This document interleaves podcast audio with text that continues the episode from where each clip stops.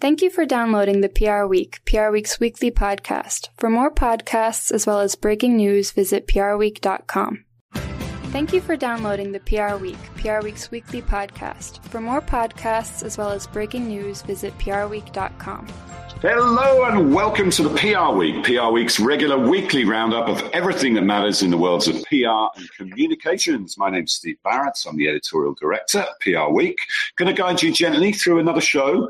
And we have got a very special guest today. We have our power list out this week, and we have the number one from our 2021 power list, our PR pro of the last 20 years when we uh, gave that out a couple of years ago. So it's Sally Susman, who's EVP and Chief Corporate Affairs Officer at Pfizer. Sally, welcome to the show. Oh, thank you, Steve. I am so happy to be here. And it's a very, very special day for me to be at the top of such a prestigious list of friends and colleagues I admire. So I'm just thrilled to to be with you today. Yeah, it's our pleasure, and um, it's we couldn't really think of a more relevant company. And uh, we'll get into it. Be hanging out with the president and the G7 now, world leaders. So you know, this is uh, true power in action for the communications profession, which we love to see.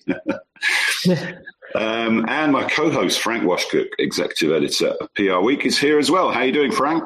I'm doing well. Always good to be on. And Sally, congratulations. Thanks, Frank. Great to see you again. You too. Yeah.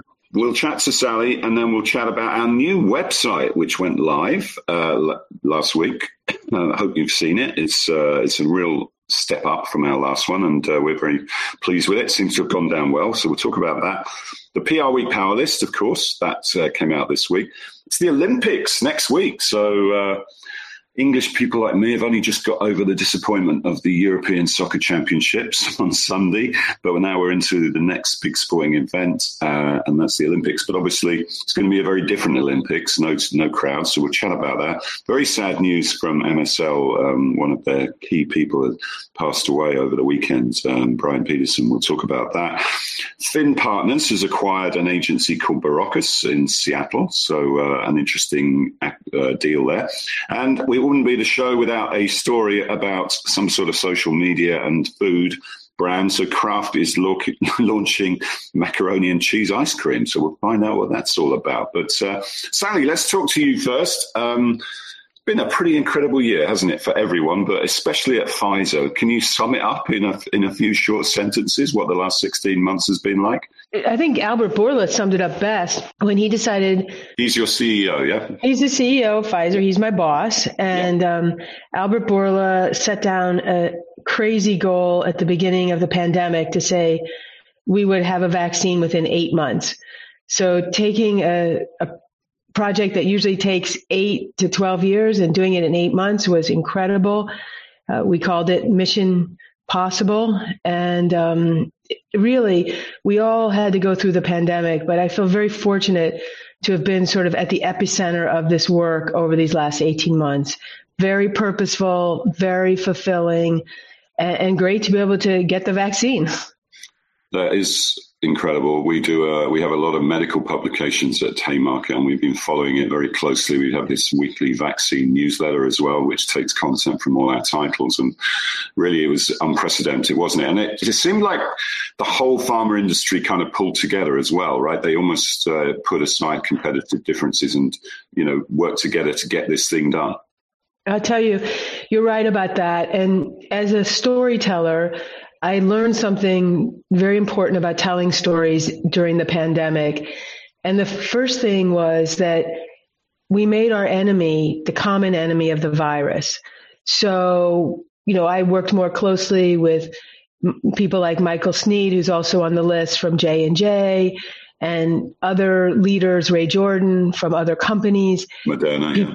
people at um, academic institutions, and the world sort of noticed that we coalesced, we helped one another, we didn't compete against each other, and we made the bad guy the virus. And also important, we made the good guy, the hero, the scientist. So we had a corporate ad campaign, Science Will Win. We wear Science Will Win t-shirts and face masks.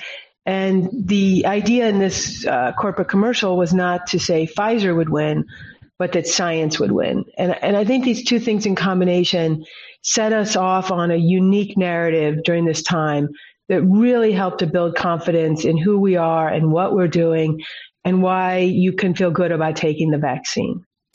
Tell us about some of the messaging challenges because obviously there's a big group of people who feel nervous about vaccines generally. And a lot of the communication, I'm sure, was based around trying to get, and still is, you know, getting to people who aren't yet vaccinated or who are reluctant to get vaccinated. Tell us a little bit about how you face that challenge. Sure.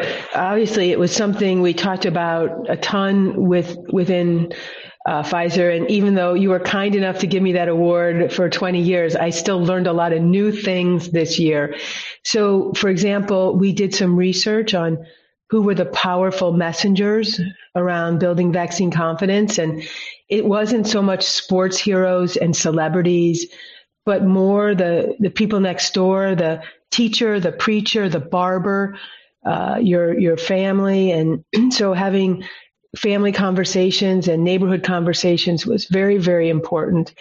And then to the message itself, beyond the messenger, to the message itself, um, I I never use the phrase anti-vaxer because I think it's very aggressive and hostile and doesn't help build any bridges. I ask questions. I try to understand why is it someone has fear or is hesitant maybe they have a good reason. Maybe they had a bad medical experience. Maybe they have a cynical view towards clinical trials and really tried to unpack what was beneath the hesitancy and then be able to discuss it in civil tones.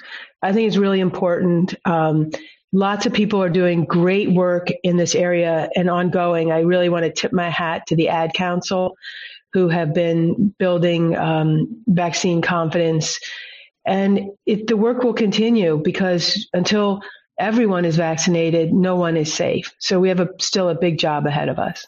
Yeah, tell us where you think we're at the booster shot and things like that. You know, what, what, what should we be thinking about uh, for the rest of the year? Uh, the good news is here in the U.S., supply exceeds demand. We no longer have a constraint on supply. Uh, we have plenty of vaccines for everyone who needs them of course, we're we're working hard uh, alongside the Biden administration and governments around the world to get vaccines to the low and middle income countries that so desperately need them, and that's a, a major effort. Collaborating with the COVAX, the Gates Foundation, governments around the world to make sure again that everyone who needs it gets it because until we vaccinate eight and a half billion people, no one is safe until everyone is safe. In terms of the questions of the booster, as recently as last evening, the Pfizer team was meeting with the administration, including leaders from FDA and CDC, to talk about the booster. You know, we always knew the protection would wane.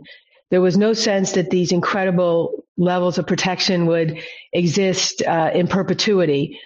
And in some of the places where people receive the vaccine earliest, we're, we're studying that. We're studying it here in the United States as well.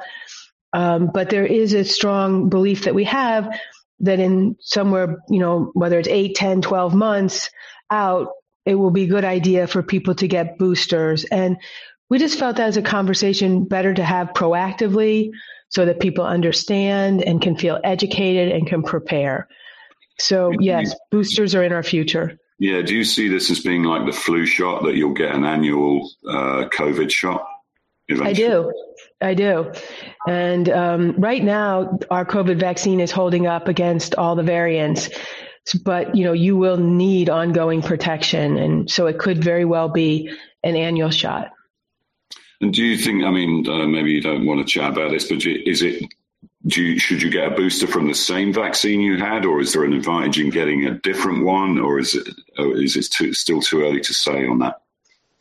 This is all being studied, and I believe that the answers are forthcoming. But I dare not step into trying to speak like a scientist or a doctor or um, on this great day when I got to be on your list, I don't want to get in trouble. So let's listen to the scientists. That's a good message from the last few years. So, but now you're like you said earlier, you you accompanied Albert To the G7 summit in Cornwall in England. Um, so you're hanging hanging out with world leaders now. That that must have been an incredible experience. Talk us through it. I did, and it really, really was a lifetime experience for me. Um, you know, we'd been in conversation with the Biden team about these doses for the needy people. And from what I understand, it was the president's idea himself that he wanted to stand next to Albert and make this announcement of the 500 million doses on the eve of the G7 summit from uh, its location in Cornwall, England. So we we wrapped up these negotiations. Uh, Albert and I hopped on a plane to go over there, and I have to say I I really tickled myself. It was almost impossible to believe that an incoming president would want to stand next to the head of a big pharma company um, in front of leaders around the world. This, frankly, would have been unthinkable a couple years ago, and it represents this massive transformation in our reputation that we've experienced from our uh, our response to pandemic. Going there, it was beautiful. Um, the president, the first lady, uh, Jeff Zients, head of the COVID task force, Antony Blinken, the Secretary of State. We were able to chat with all of them in this bucolic setting uh, in England. And for someone like myself who loves global politics, it was a dream come true to be there that day and really uh, will be a highlight of my life forever. And I'm grateful to Albert for, you know, again, my CEO and boss, uh, for realizing the public implications of this vaccine would be intense and therefore including me in the work and the discussion from the beginning. Yeah, it's a lovely part of the world, actually. So uh, if you ever go to England, do check out Cornwall. There are places outside London. um, well, I'll tell you something funny about that because you know we, we were so late in our planning that we couldn't get a, a reservation at any kind of decent business hotel. So we stayed in a motel for surfers on the Cornish oh, coast. Oh, there you go. hilarious. Taking a step back and thinking about the power list and communications generally, it seems to me that, you know, over the last 16 months, the role, the leadership in business has been demonstrated by good communication. And there's been a renewed understanding of how important communications and PR is and the function in house. What's your take on that as well as we sort of, you know, reflect on the role of PR and comms? Because there was a really slightly snarky article in The Economist last week talking about PR, and it was very looking down on it, you know, and a, very old fashioned view of PR. Whereas I think all of us at PR Week and yourself and the folks on the power list, they're, they're doing something very different from, you know, smiling and dialing and, and ringing up the media. I, I going to look up that article and, and I'm going to rebut it because um, nothing could be further from the truth. The the work that we're doing, the work that I love, um, that I love talking about and, and trying to teach next generation leaders is just so um, integral to everything in the business world today. I mean, I even sort of cringe at the topic of do we have a seat at the table? Because sometimes I feel like I'm, you know, I'm I'm the table itself some days, you know, yeah, and just exactly. in the center of it and, and loving it and able to have impact and having our views solicited, our opinions requested. You know, this is what we as a community of communicators have been working towards for decades, but the time is here and it's, it's ours for the taking. There's no question that um, the best CEOs put a big emphasis on this function. They, they give it budget. They give it airtime. They give it prestige in the executive committee. They give it face time in front of the board um, I, I just think any CEO who doesn't do that is just really taking an unnecessary risk. Yeah, it's not a case of having the seat now. It's it's actually what do we do now? We now you have that seat, and how do you? It's a hot seat. Yeah, and how do you add value, and how do you do it properly? Right, you mm-hmm. you, you are correct. The industry asked for it, and now now it has it and it has to uh, step up and really add value, which was what the folks on the power list are doing and the people in our PR Week Awards, etc. So, so yeah, it's great stuff and um, great to talk through your experiences, Sally. And uh, thank you for joining us, and we'll get on to some topical issues. Love to hear your thoughts on some of these. But Frank, um, we've got a new website. Talk us through it. It's very exciting. It's terrific. I can. I think anybody that's talked to me over the past week knows I'm just. I'm. I'm over the moon with the new website because it. Um, you know, we we do a lot of different things at PR Week as a brand that going you know beyond strictly editorial and beyond content, and uh, we offer a lot of events and webcasts and all kinds of things like the Power List, big special features, and the new website gives us the opportunity to to feature them all prominently in a way that looks really good, and it's it's really easy for our readers to find all of the stuff all over the website. So I'm I'm just thrilled with it, and um, I think the face look the the the facelift looks good too. I think that um, all in all, it was uh, a great job by uh, our web dev team and Byron Kittle especially, uh, and all of the folks that worked on it. Yeah, real team effort, and Byron especially did a brilliant job. And it's based on a sort of Netflix style uh, series of carousels that you can flick through horizontally, and it just helps us elevate all that massive content from the last twenty odd years that uh, you know we've got there, and uh, really helps us to um, elevate that, elevate our partner content as well, and um, it's just a, a, very fresh look and feel. It's a new logo as well, which is uh, bit of a nod to our old logo, but very much modernized. So, yeah, good uh, new times at PR Week, and please let us know what you think. Um, I, I love the logo. I just want to say I love the logo. Good, yeah, good. I'm glad. Um, we I guess it's a little bit back to back to the future. so, um, but yes, it's uh, an updated logo and fonts and a new website. So uh, we're very uh, proud of that and hope you like it too. And uh, it, like you said, Frank, it helps us really um, elevate big features like the Power List. And uh, what were your sort of observations on this year's list? Um, I'm I'm a big fan of the list and a big fan of a lot of the people on the list, and I always like to highlight some of the folks who are on it for the first time, the newcomers, so to speak. Um, but we have Margaret Wennmachers from Andreessen Horowitz, uh, obviously a company that plays a, a, huge role in Silicon Valley, tremendously important. Uh, we have Lori Rodney from Change.org. Uh, we have Eileen Zeruto from the Clorox Company. We have Musa Tariq from GoFundMe. We have Soonmi Kim from Omnicom PR Group, and it's it, like every year, it's a terrific list.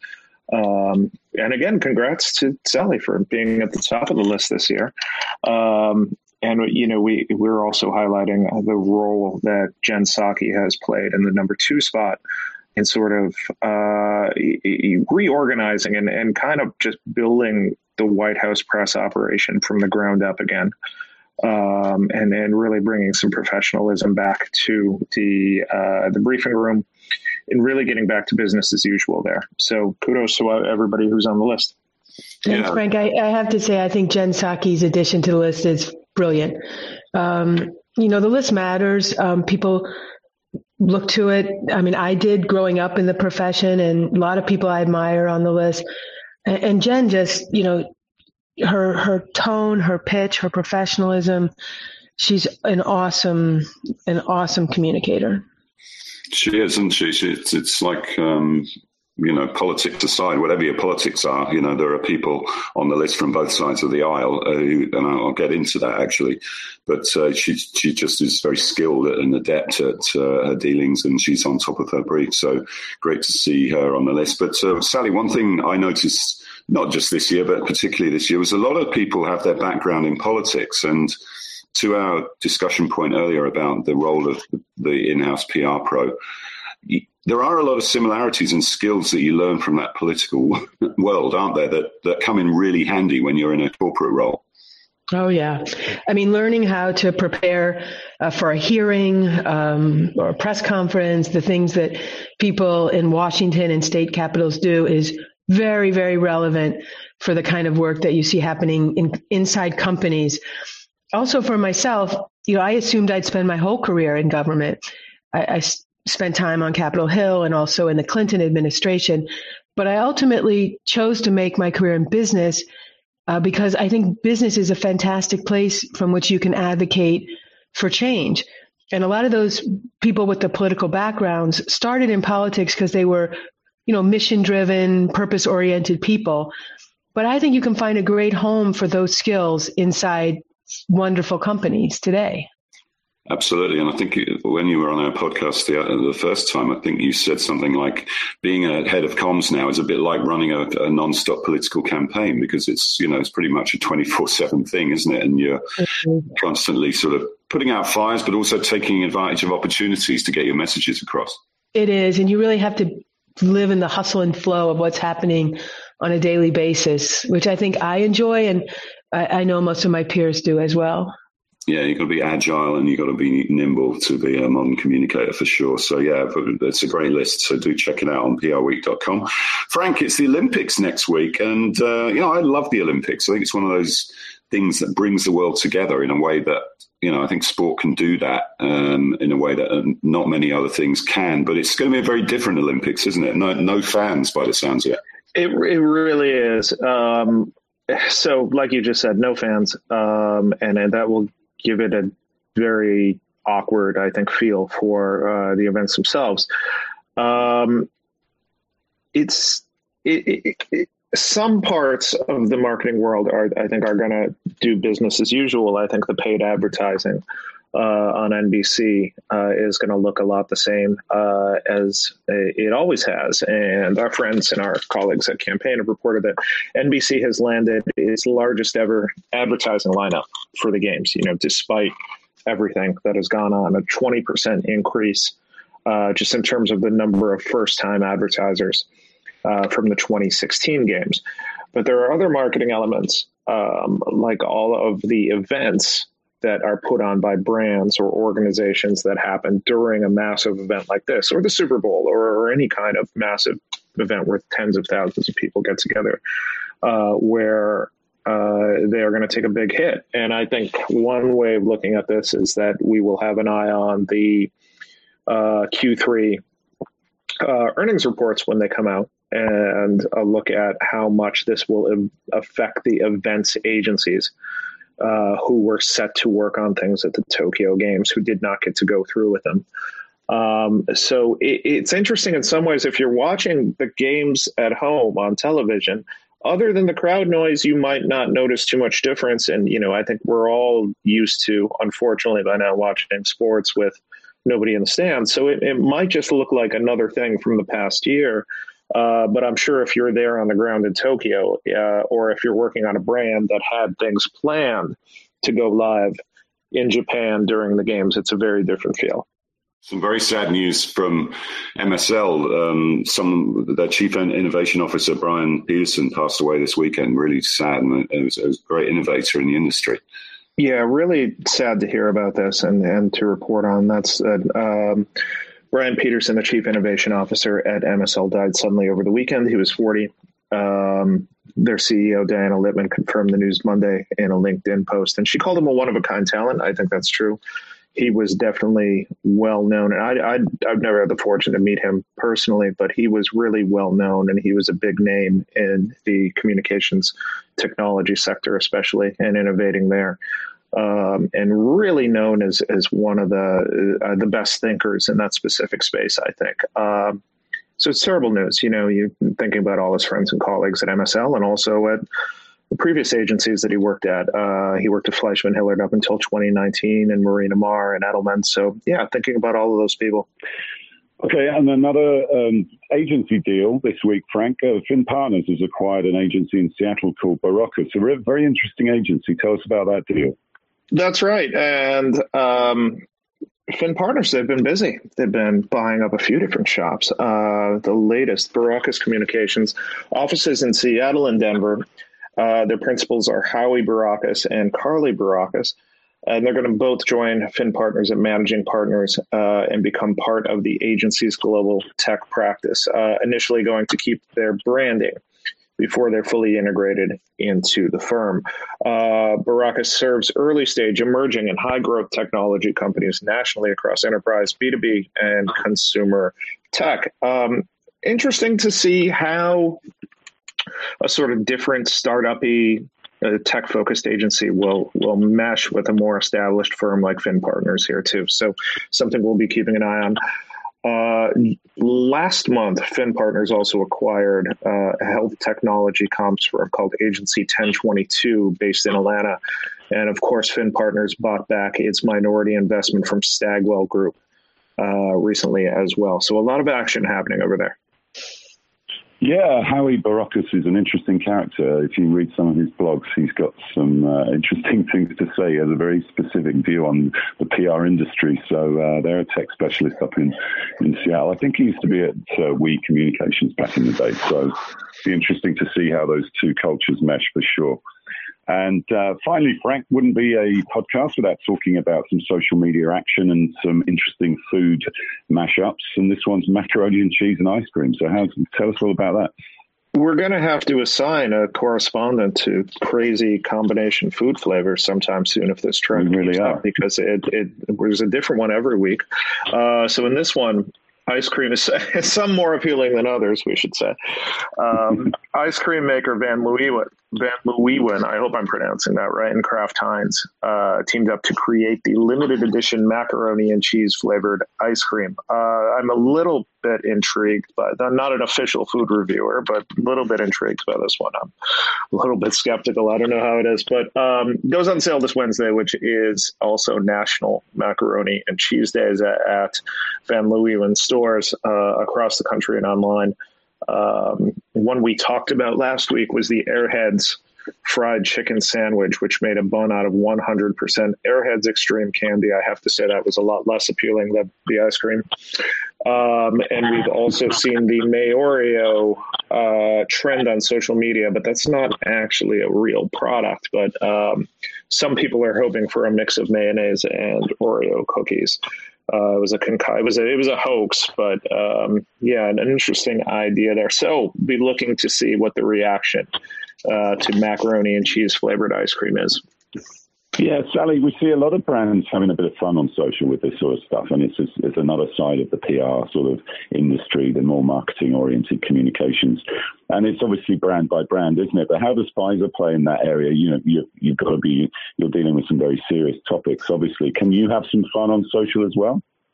We do, we do, and um, ever more so. I think we're not you know, uh, fearful or over worried about the the lawyers and the regulators. We know the rules, we play by the rules, but we could still, you know, have some some fun and lighthearted moments. I think it's it's really important in humanizing the company. Yeah. Do you fancy the sound of macaroni and cheese ice cream?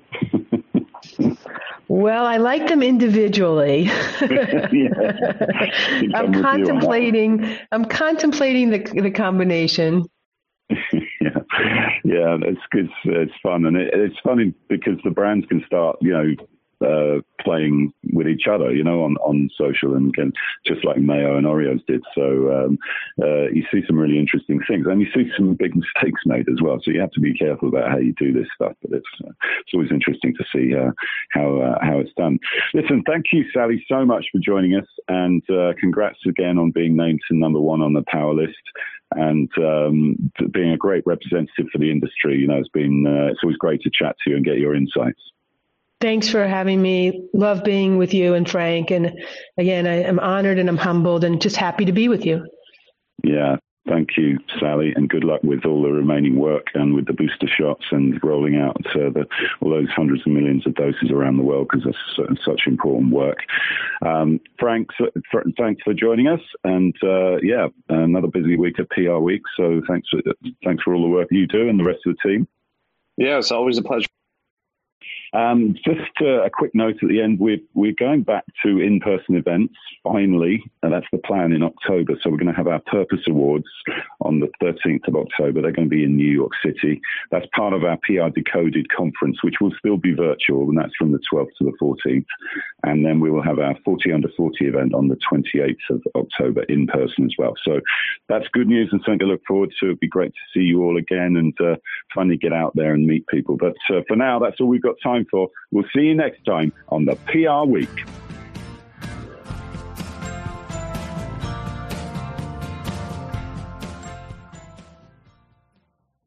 Thank you for listening to this week's episode of the PR Week. To find more episodes, visit prweek.com.